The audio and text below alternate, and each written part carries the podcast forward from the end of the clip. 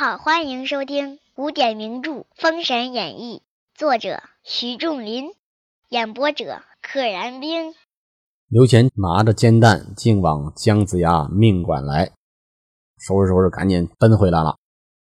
不一时，只见刘乾如飞前来。子牙问曰：“卦准不准？”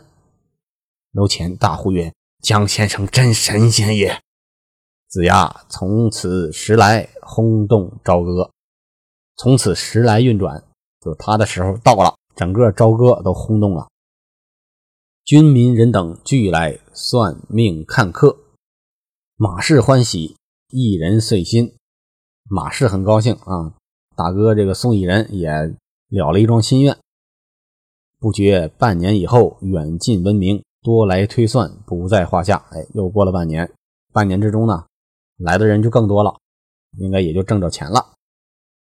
且说南门外轩辕坟中，啊，原来这个轩辕坟是在这个朝歌的南门外，有个玉石琵琶精往朝歌城来看罢妲己出宫。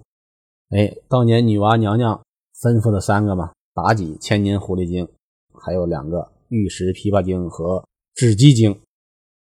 这玉石琵琶精来想妲己了。跑到朝歌城来看了看，叙完旧之后，现在出了宫，欲回巢穴，竟往南门过。只听得哄哄人语。过南门的时候，听那边啊，熙熙攘攘一大群人，吵吵闹闹的。妖精拨开妖光看时，却是姜子牙算命。妖精有妖法，他应该现在是飞在天上，或者是用这个妖光把自己遮住啊，别人看不见他。他把这个妖光哎扒拉开，就能看到外边了。一看，哎，姜子牙在算命。妖精曰：“待我与他推算，看他如何。”这也挺调皮，非得过去要逗逗趣儿。妖精变作一个妇人，扭捏腰肢上前啊，扭着屁股过去了。子牙正看命，见一妇人来的蹊跷，认的是个妖精，一眼就认出来了。哈，你这个家伙跑我面前。扭捏个啥？列位看命君子，先让这小娘子算了去，然后依次算来。姜子牙说：“来，让他插个队。”嗯，你们先等等。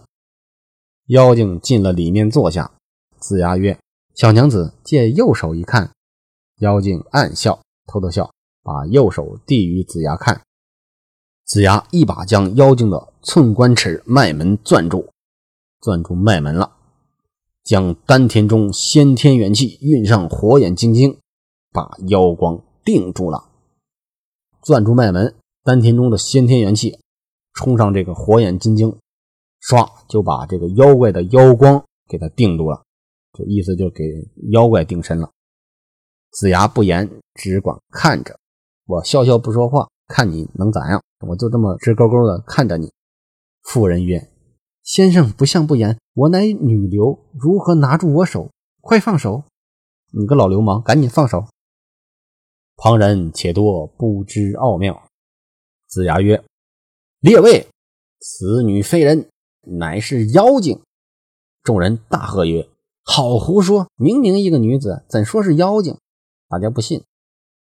子牙手抓起一石砚啊，一个石头的砚台，照妖精顶上响一声。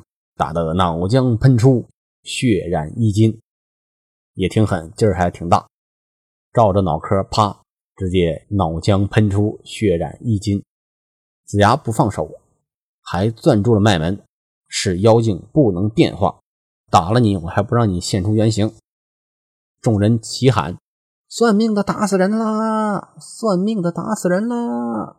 重重叠叠围住子牙命馆。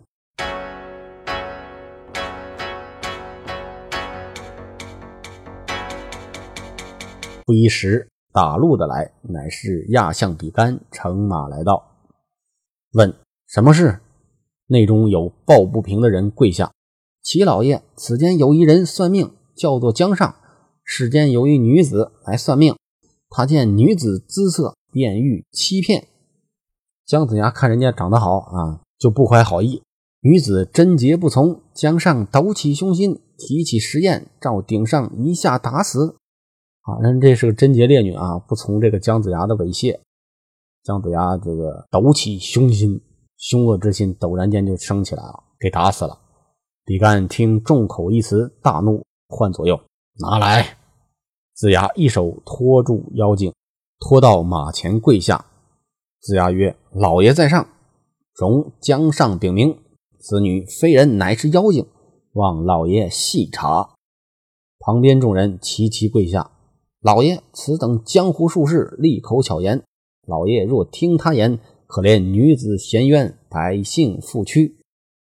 啊，这帮老百姓的立场变得真快。刚才还是要找姜子牙算命的，现在一看他行了凶了，立马就改了口了。我们不能让这个女子死的可怜啊，不能让她冤枉了，不然的话，我们老百姓一块都跟着受了委屈，弄死他！不要听他的这个利口巧言。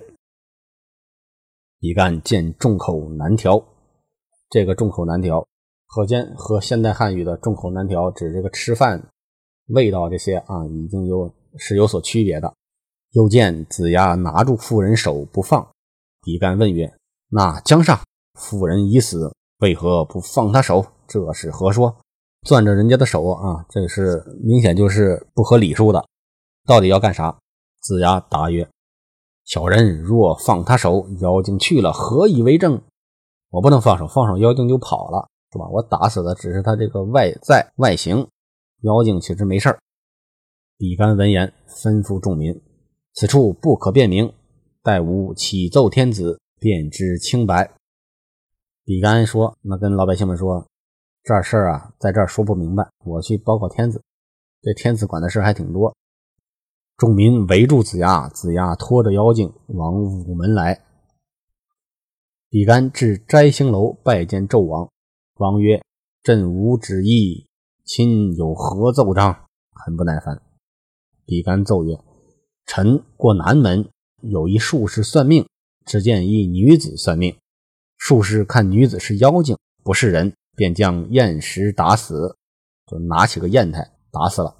众民不服，臣请陛下旨意定夺。”妲己在后听见比干奏此事，暗暗叫苦，初见纣王。后边听见了啊！妲己赶紧出来见纣王，妾身奏闻陛下亚相所奏，真假难辨，主上可传旨，将术士连女子拖至摘星楼下，妾身一观便知端的。啊，我听见亚相给你奏了，您先听我说，这事儿真假难辨啊！把他们俩叫来，我一看便知端的。端就是末尾两端的意思，代指来龙去脉两头嘛。纣王曰：“玉妻之言是也。传旨，命术士将女子拖于摘星楼见驾。旨意一出，子牙将妖精拖至摘星楼。子牙俯伏阶下，右手攥住妖精不放。纣王在九曲雕栏之外。王曰：‘朕观此女乃是人相，并非妖邪。’子牙曰。”陛下要妖精现形，可取柴树弹炼此妖精，原形自现。你要想看妖精，来赶紧把它烧了，咱们弄柴火把它烧了，它就现出原形了。天子传旨，搬运柴薪至楼下。子牙将妖精顶上，用符印镇住原形，给他脑袋上弄了符印，把他的元神给他镇住了，方放了手，把女子衣裳解开。前心用符，后心用印，把衣服脱了，前心用个符，后心用个印，镇住妖精四肢，胳膊大腿都给镇住，拖在柴上，放起火来。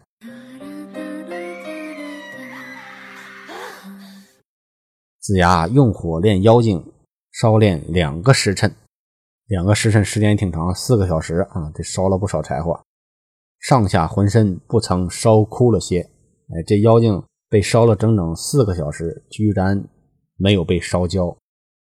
纣王问亚相比干曰：“朕观烈火焚烧两个时辰，浑身也不焦烂，真乃妖怪？”比干奏曰：“若看此事，江上亦是奇人，但不知此妖怪是何物作怪。”从这事儿看出来，哎，江上不是个凡人，他居然能抓住妖怪。但是这个妖怪到底是个啥呢？啊，何物作怪？王曰：“亲问江上，此妖果是何物成精？”那比干，你去问问，到底怎么回事？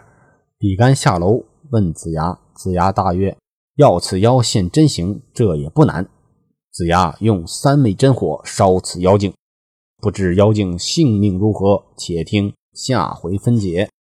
本集就到这里啦，记得订阅哦。